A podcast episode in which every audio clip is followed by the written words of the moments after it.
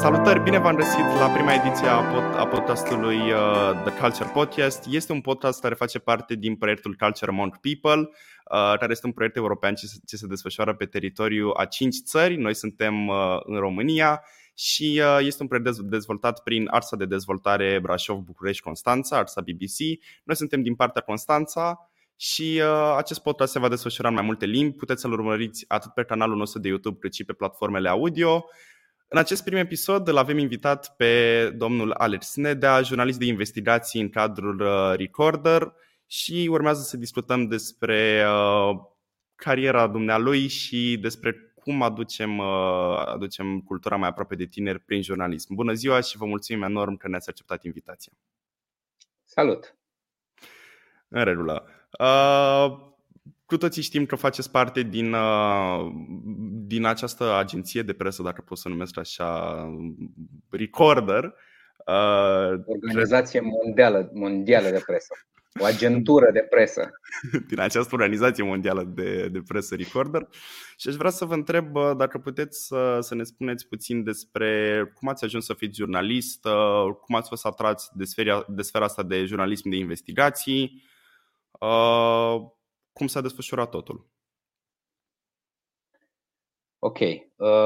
N-am pornit în viață să fac jurnalism de investigație, iar jurnalismul de investigații de fapt m-a atras pe mine, m-a absorbit așa, nu m-am dus eu către el, dar m-am dus într-adevăr către profesia de jurnalist.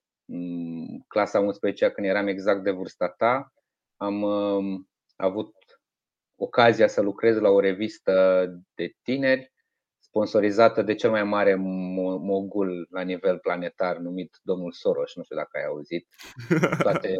Toate nenorocirile planetei sunt legate de acest domn.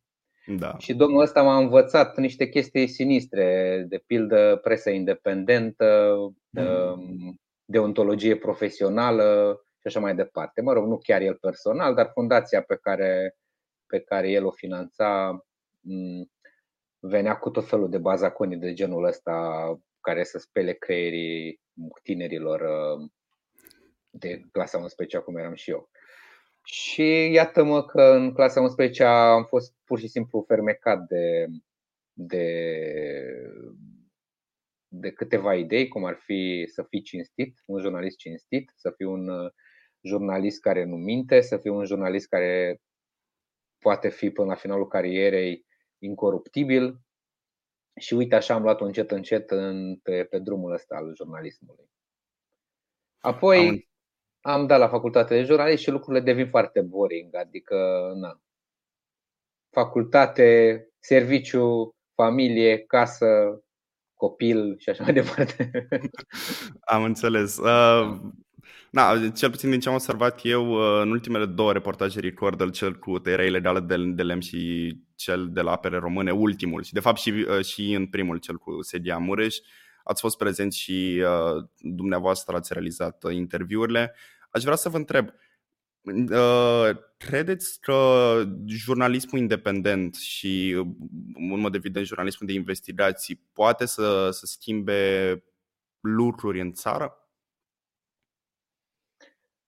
Dacă e să o luăm așa by the book, menirea jurnaliștilor nu este să schimbe lucruri în țară. Menirea jurnaliștilor este să informeze publicul, iar publicul, pentru că suntem o societate democratică, publicul poate schimba lucruri în țară prin acțiune. Dar indirect presa schimbă lucruri, presa schimbă lumea indirect, pentru că oamenii află de o anumită problemă din societate și de multe ori iau măsuri. Sau politicienii află că presa și implicit publicul a aflat de o anumită problemă în societate și atunci sunt obligați mai devreme sau mai târziu să ia măsuri. De pildă, materialul nostru cu tăierile ilegale de lemn, de fapt ambele materiale, dar mă refer la primul material pe care l-am publicat în anul trecut, acum 2 ani, parcă, da, acum 2 ani în vară, acel material a stârnit o reacție fulminantă la nivelul societății civile. Au fost proteste masive și nu știu dacă direct datorită din datorită sau din pricină, depinde cum vrei să o privești, acelui material. Dar cu siguranță oamenii care au ieșit în stradă să apere pădurile din țara asta au văzut în cea mai mare parte materialul nostru, care a fost publicat cu puțin timp înainte. A fost un protest masiv, în urma căruia politicienii au înțeles că nu mai pot lăsa lucrurile să meargă la fel. Și atunci au făcut două lucruri. Au schimbat în primul rând legea, codul silvic, și în al doilea rând au lansat o aplicație informatică menită să limiteze mai mult tăierile astea de lemn. Nu le vor opri definitiv, dar cu siguranță vor face viața grea a hoților de lemn. Mi s-a părut foarte interesant, cel puțin în ultimul reportaj publicat legat de tăierea ilegală de lemn care a fost lansat recent, mi s-a părut că exact lucrul ăsta e interesant, că ați venit și cu soluții, adică nu numai că ați raportat problemele care există și că ați prezentat statusul quo al tăierilor ilegale de lemn, dar ați venit cu soluții. Au fost 3 soluții din ce am observat, așa a fost structurat reportajul. Și mi se pare că e foarte important să vină impulsul ăsta și din partea presei și, în mod evident, din partea presei independente. Pentru că, indirect, cum ați spus și dumneavoastră, jurnalismul schimbă. Și dacă nu schimbă efectiv, dă un impuls oamenilor să se revolte asupra problemelor care sunt raportate. Și politicienilor dragi de ei. Și ei primesc niște impulsuri așa în coastă, sub formă de sulă în coastă, așa, și na, vor, nu vor, iau măsuri în cele din urmă. Da, am propus soluții, deși jobul nostru ca jurnaliști nu e neapărat să găsim soluții la problemele societății, dar în acest caz am propus soluții în privința furtului de lemn din pădurile țării, pentru că politicienii au ignorat niște variante de a combate tăierile ilegale, niște variante foarte la îndemână, dar care în mod ciudat, după un an de zile în care politicienii într-adevăr au luat niște măsuri, au ignorat aceste soluții. Și atunci presa, noi la Recorder ne-am consultat cu specialiști și am vrut să arătăm că mai există soluții care trebuie adoptate și care sunt la îndemâna oricui și nu sunt mari chestii extraspațiale, să zicem așa, extrapământene. Niște soluții la îndemână, niște camere banale montate pe niște stâlpi, pe drumurile forestiere, de pildă, care ar putea să filmeze camioanele care trag ilegal lemn din pădure, aplicații care pot măsura lemnul din codru și așa mai departe. Am înțeles. Facem chestia asta. Am mai făcut chestia asta dintr-un alt motiv. Tot timpul se spune, politicienii tot comentează ceva de genul ăla. Da, mă, ăștia de la presă tot stau pe margine și dau din gură. Dacă ar fi ei la butoane, uite ce greu este, știi? De ce nu vin ei cu soluții? De ce nu zic ei ce trebuie să facem? Dacă sunt așa deștepți, știi? Și iată că e bine de câteodată tu ca jurnalist arăți că nu trebuie să fii foarte deștept să găsești niște soluții care sunt de altfel la îndemână oricui. Am înțeles, cumva necesită doar să-ți bați capul și să te intereseze problema respectivă ca să-i găsești soluții. Da, nu trebuie să-ți bați capul, trebuie să-ți bați gura punând niște întrebări la niște oameni care sunt specialiști într-un anumit domeniu. Și niște întrebări simple. Prima întrebare, ce dracu e de făcut? Ce facem? Da? Adică nu e foarte complicat să găsești niște întrebări care să te ducă către o soluție simplă. Am înțeles. La nivel de cultură, noi ne-am pus de foarte multe ori întrebarea asta, pentru că sectorul cultural al României a avut de suferit atât cu pandemia, cât și în general, pentru că trebuie să recunoaștem că la finalul zilei nu suntem una dintre țările cu nivelul de cultură cel mai ridicat. Și noi căutăm să schimbăm asta.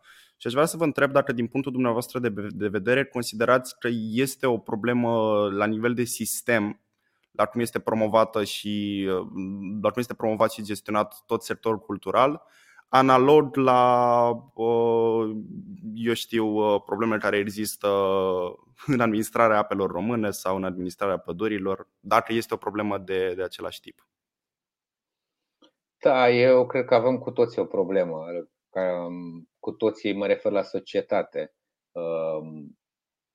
Nu prea ne pasă nouă așa de cultură, știi? Ne place să băgăm la burtă, mergem la supermarket, ne umplem 13 căruțe din alea, cărucioare din alea cu alimente, băgăm la burtă, dar nu băgăm nimic la cap, știi? E o problemă care pornește de la învățământ, în primul rând, care e pe ducă de 30 de ani și care, într-adevăr, da, îmi pare rău că, uite, un tânăr de clasa 11-a trage concluzii din astea radicale, fiind încă pe băncile școlii, dar sunt niște concluzii, cum să zic, nu sunt în afara realității. Din păcate, cultura e la dubă în țara asta. Chiar e o colegă jurnalist care are un site care se numește Cultura la Dubă și contul de Patreon al acestui site, Cultura la Dubă, care e un site foarte bun de zona culturală, de jurnalist de cultural, adună undeva la 100 de euro, pe când un site-ul unui așa zis propagandist, vlogger sau cum vrei să-l numești, adună undeva la 4-5.000 de euro lejer. Clar. Ca jurnalist m-am lovit de cât de prost și ce înseamnă corupția chiar și în acest domeniu, în domeniul cultural, corupția și impostura și prostia, pentru că toate merg mână-mână în țara asta, în orice domeniu. Și m-am întâlnit când am documentat, de pildă, situația cetăților dacice din Munții Orăștiei, niște cetăți unice în lume care sunt lăsate în paragină de 30 de ani și deși potențialul lor, nu numai cultural, cât și economic, turistic, este uriaș. Cred că oriunde te uiți, în orice domeniu din țara asta, găsești putreziciune, dar ce aș vrea să rețineți că, mai ales voi tinerii, și eu sunt tânăr, așa, voi sunteți puțin mai tineri și aveți mai mult timp să schimbați lucrurile, voi trebuie să priviți țara asta nu ca pe o înfundătură, ci trebuie să o priviți ca pe o poartă de schimbare, de intrare într-o altă lume. Și da, găsești probleme în orice domeniu când te uiți, găsești foarte multă putreziciune, dar găsești și multă speranță, mulți oameni pe care poți să-i găsești și cu care poți să te asociezi să schimbi lucrurile în oricare dintre domeniile astea. De aceea, știi cum e? E foarte la îndemână să pleci în străinătate, să înveți acolo și apoi să-ți găsești un job liniștit. Dar gândește cât de mișto e sentimentul când începi să muncești în orice profesie în țara asta și vezi că tu schimbi lucrurile radical. Pentru că aici oriunde ai te apuca să schimbi lucruri, le schimbi radical, nu le schimbi așa un picuț. Le schimbi pur și simplu, câteodată o iei de la zero, cum am luat-o noi la Recorder. O iei de la zero și în 2 ani de zile ai pur și simplu o experiență personală unică, pentru că vezi că poți să construiești ceva frumos într-o țară și că altul de lângă tine cu aceleași bune intenții construiește ceva frumos și altul de lângă tine construiește ceva frumos și în final, poate peste 30 de ani te vei uita în oglindă și vei zice: bravo mă mie, uite câte am putut să fac în țara asta, știi? Așa te duci în Germania sau oricare altă țară, da? O țară așezată, toate lucrurile sunt deja aranjate acum 100 de ani de alți oameni deștepți și sufletiști și te duci acolo și iei totul de-a gata și probabil, cred că chestia asta pe mine m-ar duce în depresie, știi, să lucrez ca jurnalist într-o societate în care toate lucrurile funcționează perfect și eforturile tale, depui același efort, da, ca jurnalist, dar rezultatele sunt mult mai slabe, știi, mult mai puțin, cum să zic eu, recompensante. Într-adevăr, și mi se pare primordial ca tinerii să înțeleagă că România trebuie privită cu alți ori și trebuie să începem să schimbăm lucrurile. Și m-am lovit de mentalități de genul în toată activitatea mea, și pe partea de tineret și pe partea de elevi. Am stat de vorbă cu atât de mulți oameni din politică, am stat de vorbă cu atât de mulți decidenți. De unii nu am fost primit atât de bine, într-adevăr, am fost prin birouri de primari unde s-a țipat la mine, am fost prin birouri de miniștri unde la fel mi-a fost trântită ușa în nas. Dar e important să să continui, să-ți dai seama că lucrurile trebuie schimbate și într-adevăr schimbările aici se fac radical, nu prea există cale de mijloc să schimbăm puțin azi. În momentul în care te apuci să schimbi, trebuie să iei de la fundație și să schimbi totul de acolo în sus.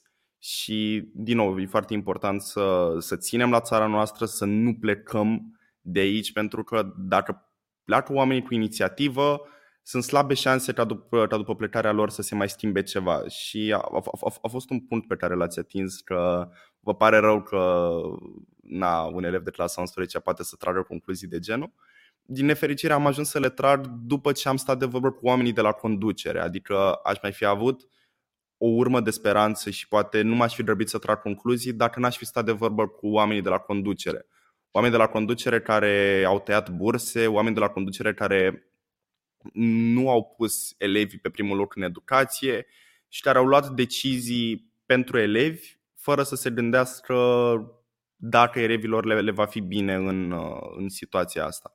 Și într-adevăr cred că primul loc de unde ar trebui să începem să schimbăm cultura ar fi din educație. Dar observăm că educația se mișcă relativ încet și aș vrea să vă întreb: există vreo șansă să putem să aducem tinerii mai aproape de sectorul cultural și prin alte metode, poate prin metoda jurnalismului? Nu știu cum, adică nu poți să bagi pe gât cuiva cultura pur și simplu că îți pune presa, știi? Dar cred că presa poate face cultura să fie cool și pentru tineri, știi? Cred că noi, presa, avem abilitatea asta de a schimba percepții, uneori chiar radical. De pildă, uite, o schimbare de percepție pe care o trăim noi la Recorder pe pielea noastră este că deodată jurnalismul a devenit foarte cool pentru generația asta voastră. Da, clar. Eu când am intrat în presă, jurnalismul era cea mai ingrată meserie posibilă. Eram aproape puși pe aceeași bulevard cu fetele de pe trotuare, știi? Adică eram genul de eram priviți ca niște șpăgari, niște mâncători de cadavre, niște căutători de senzațional. Și cred că era din ce în ce mai oamenii uitaseră de fapt care e menirea noastră în mare parte, știi? În societate, că eram de fapt păzitorii democrației și că societatea asta, cum a evoluat ea prost încet, totuși a evoluat datorită presei și datorită oamenilor ca mine, care sunt zeci de mii în România.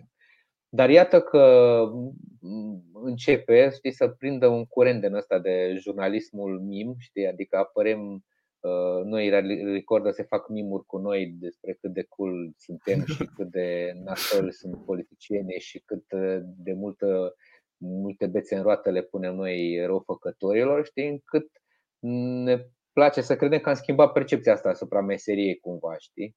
Adică clar, tinerii deja ne văd cu alți ochi pe noi jurnaliștii și merităm asta. Jurnaliștii din România sunt foarte, foarte buni, sunt în mare parte. Sunt niște profesioniști, dacă și vă spune un om care lucrează în breasla asta, nu vă spune un outsider, știi? Pentru că eu am elementele, am o facultate, am o licență în jurnalism și știu să-mi dau seama când o breaslă este profesionistă și când o breaslă nu este.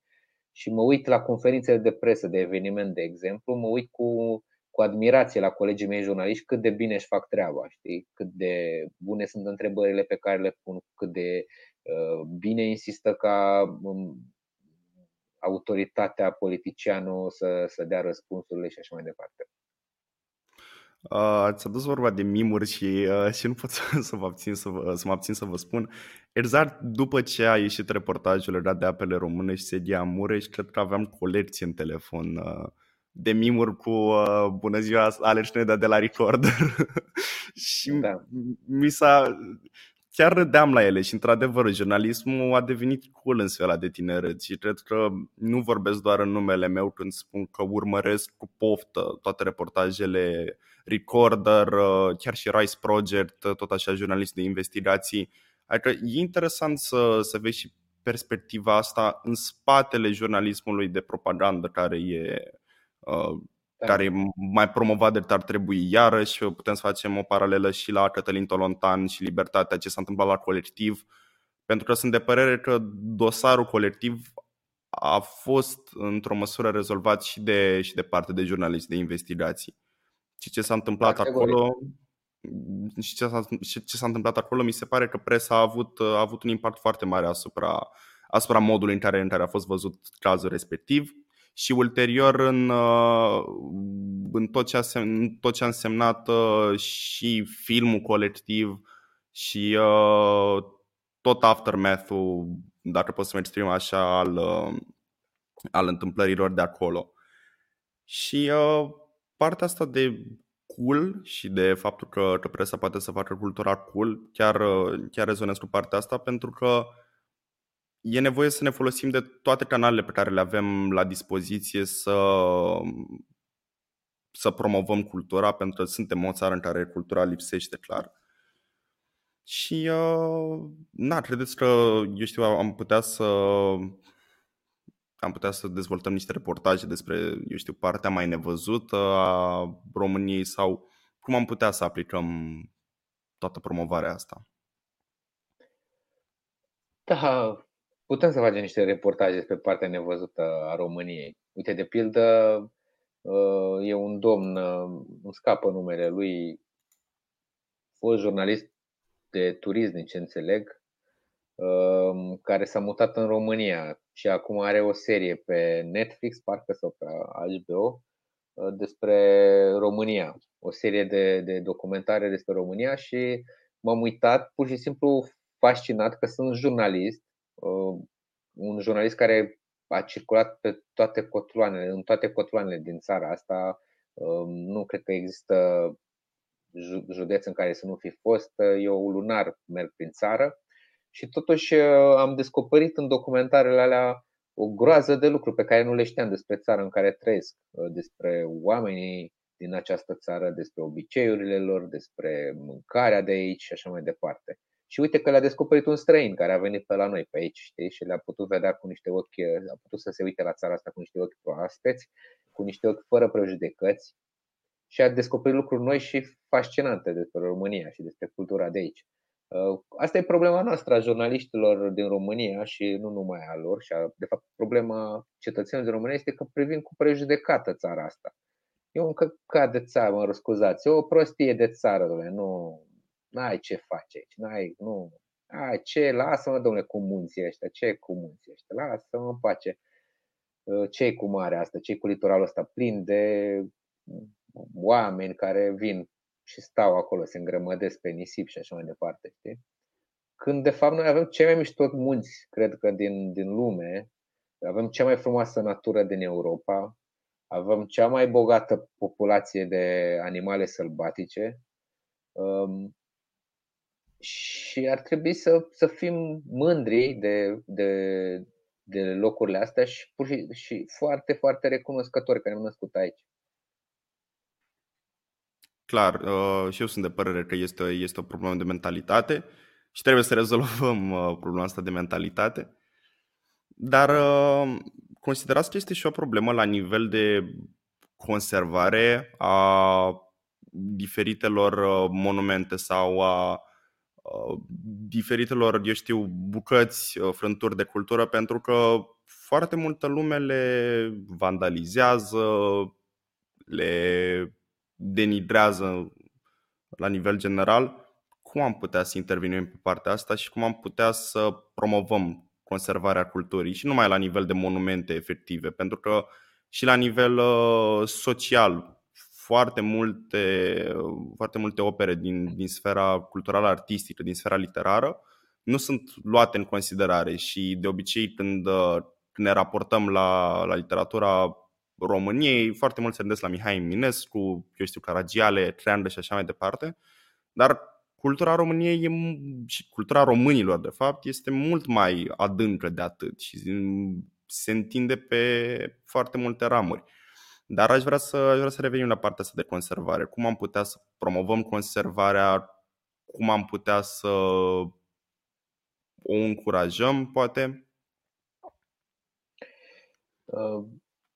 iarăși ne întoarcem la educație. Fără educație suntem niște barbari, iar barbarii nu apreciază cultura. Barbarii nu văd din altceva decât patru pereți din nu știu ce casa unui fost boier al României. Văd patru pereți și un acoperiș uprezit, nu văd valoarea culturală a acelui obiectiv, știi? De exemplu, mi-aduc aminte cu tristețe de un subiect pe care l-am făcut despre casa lui Brâncuși, da? Suntem toți patrioți prin parlamentul ăla, ne batem cu pumnii în piept ca maimuțele cât de patrioți suntem noi și cât de mult iubim țărișoara asta sfântă, da? Dar nu suntem în stare să salvăm lucruri care reprezintă țara asta sfântă, da? Pe care tot o pupăm în fața ecranelor, știi? Pe obrăjori. Și unul dintre aceste lucruri era casa lui Brâncuși, unde s-a născut Marele Brâncuși, care era un coteț dărâmat cu niște bârne putrezite căzute la pământ și niște găini care erau pe acolo, ciuguleau boscheții din crescuți în casă, știi?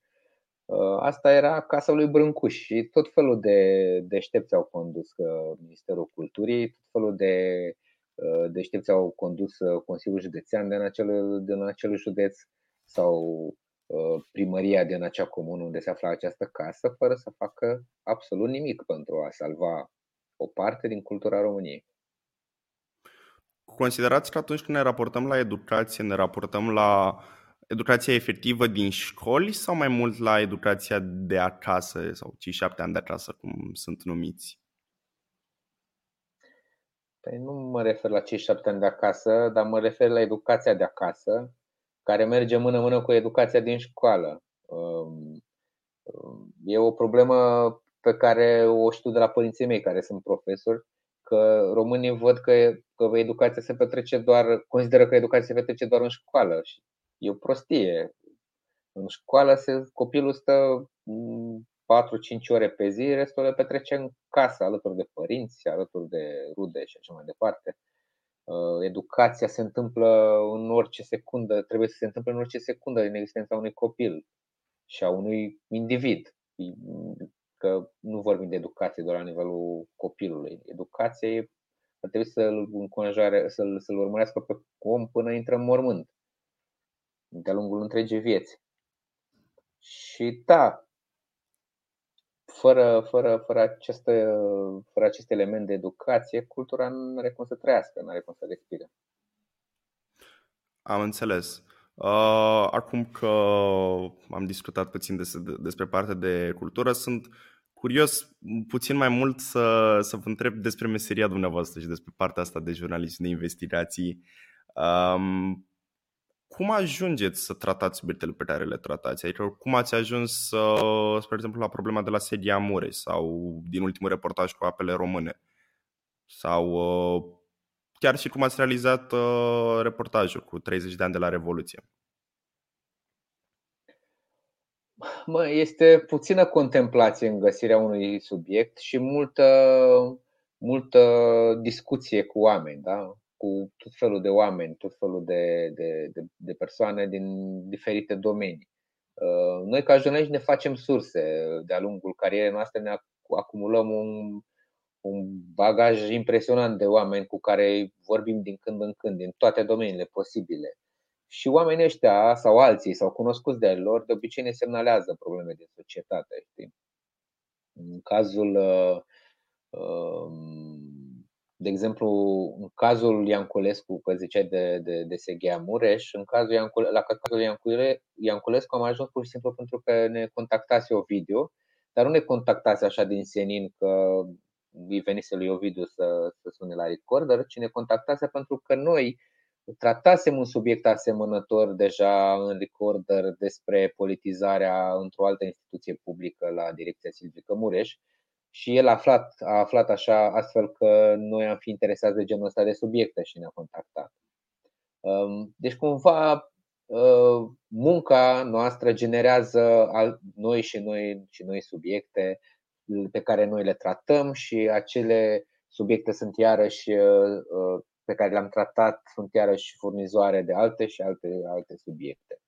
În general, oamenii vin la noi, dar și noi mergem către oameni. Ți-am zis, avem o listă, eu am o listă cu sute de oameni pe care i-am întâlnit de-a lungul carierei mele, pe cei mai mulți dintre ei mai sunt din când în când, îi mai întreb de sănătate, îi mai întreb ce probleme mai au prin domeniul lor și așa mai departe. Și 99% din cazuri, 0,9, obțin niște răspunsuri care nu sunt neapărat subiect de presă, știi?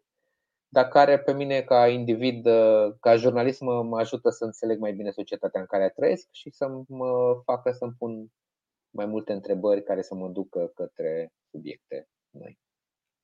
Dacă ar fi să ne sintetizați puțin sau să ne povestiți despre partea nevăzută a jurnalismului, adică ce nu văd consumatorii de presă, care ar fi lucrurile acelea? Sau cu alte cuvinte, la ce riscuri se răspund jurnaliștii de investigații?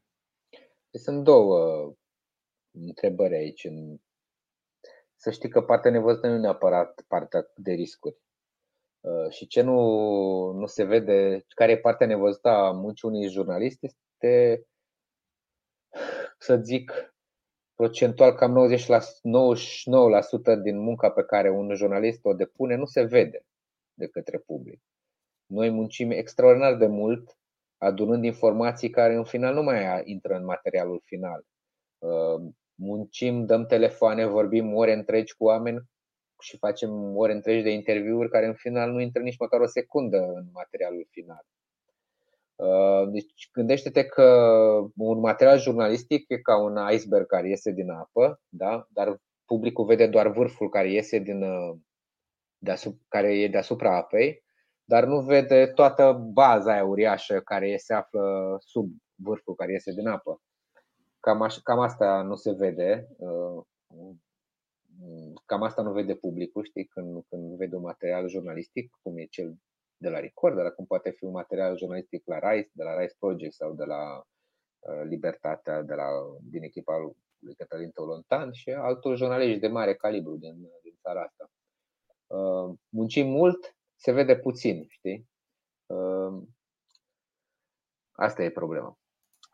Iar ca să-ți răspund la partea a doua întrebări, cea legată de riscuri, există riscuri, într-adevăr.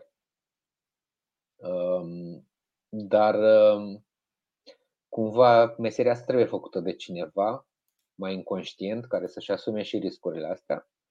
Și mă aflu printre fraierii care și-au asumat riscurile astea. Asta e, ghinion. Ce să facem?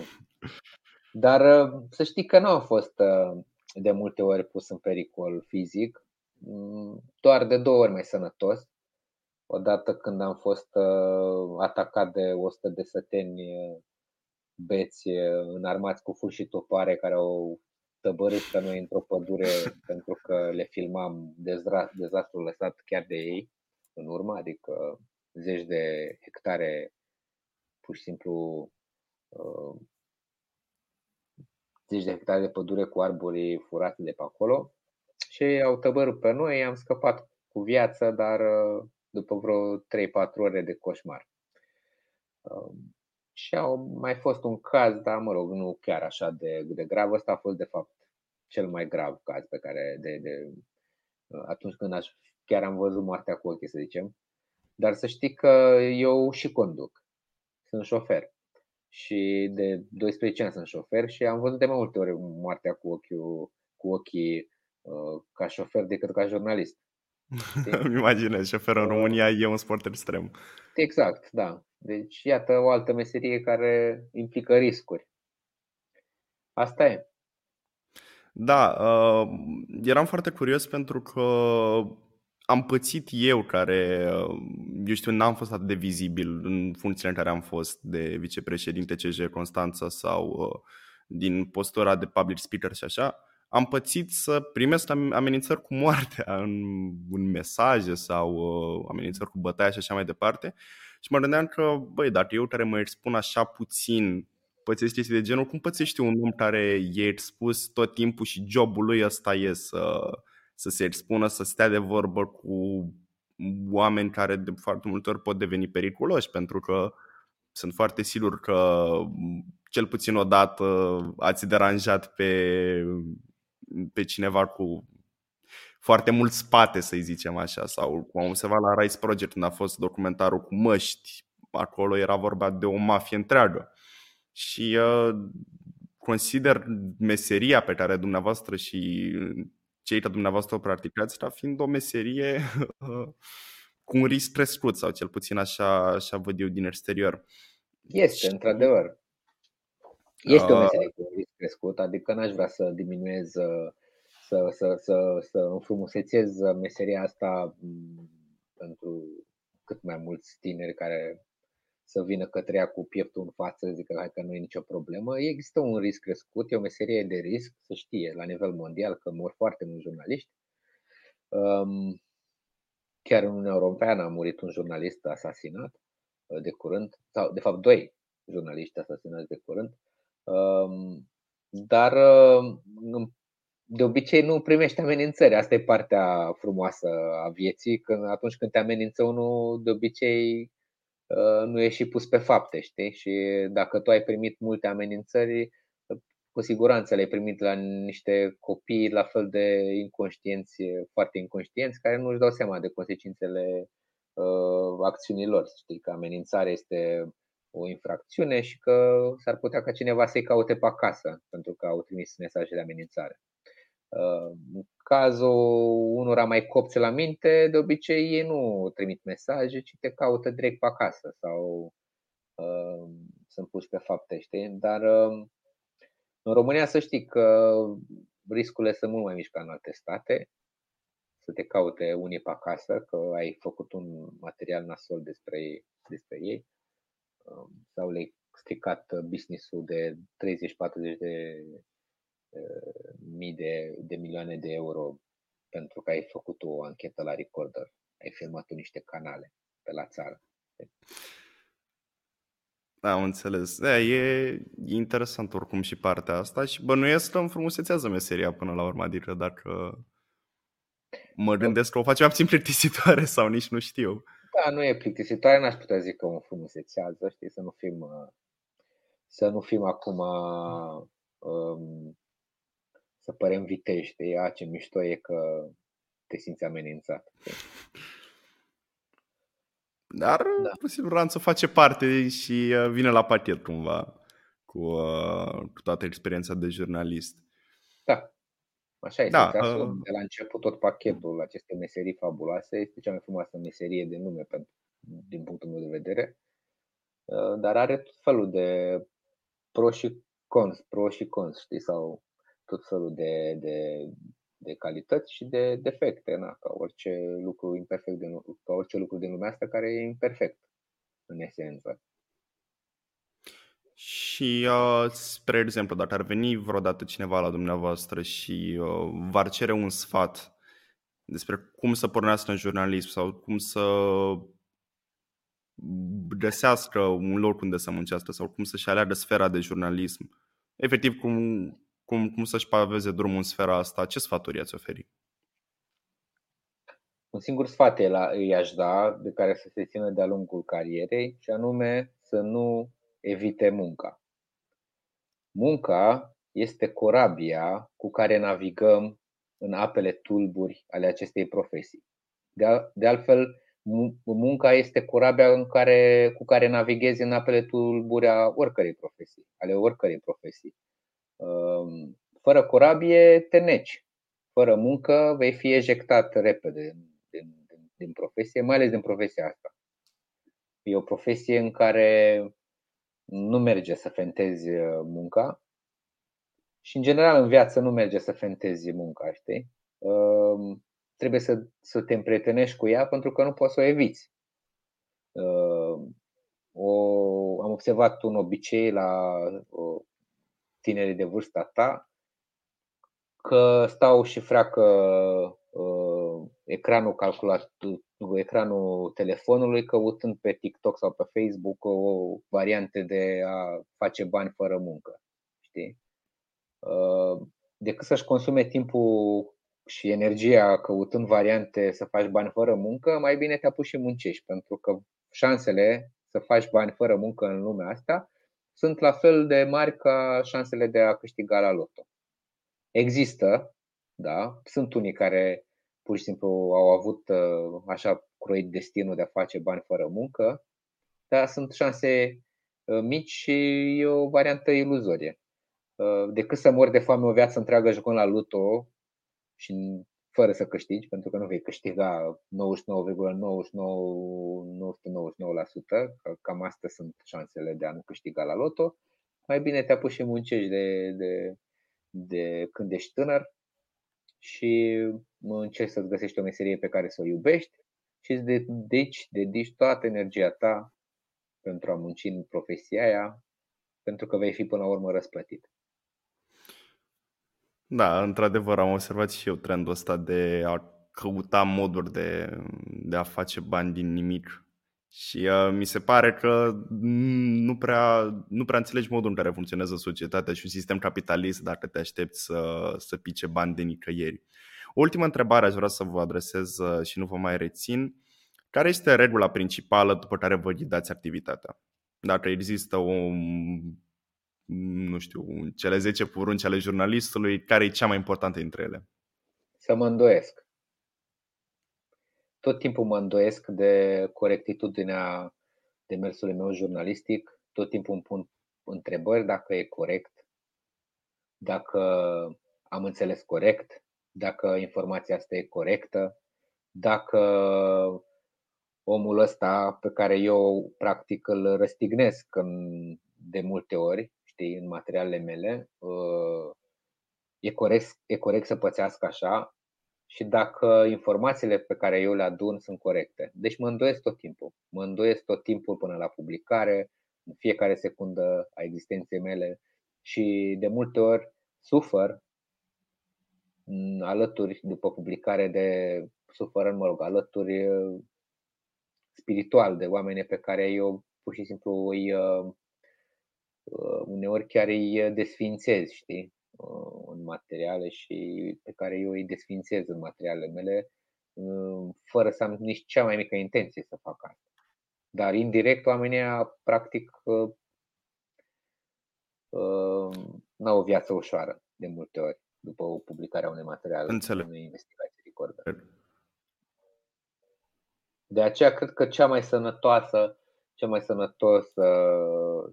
atitudine a unui jurnalist este să se îndoiască în fiecare secundă.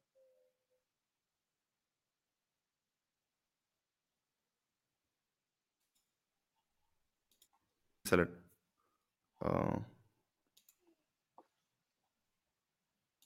Da. Înțeleg, vă mulțumesc mult de tot pentru răspunsuri, vă mulțumesc mult de tot că ați fost astăzi alături de noi.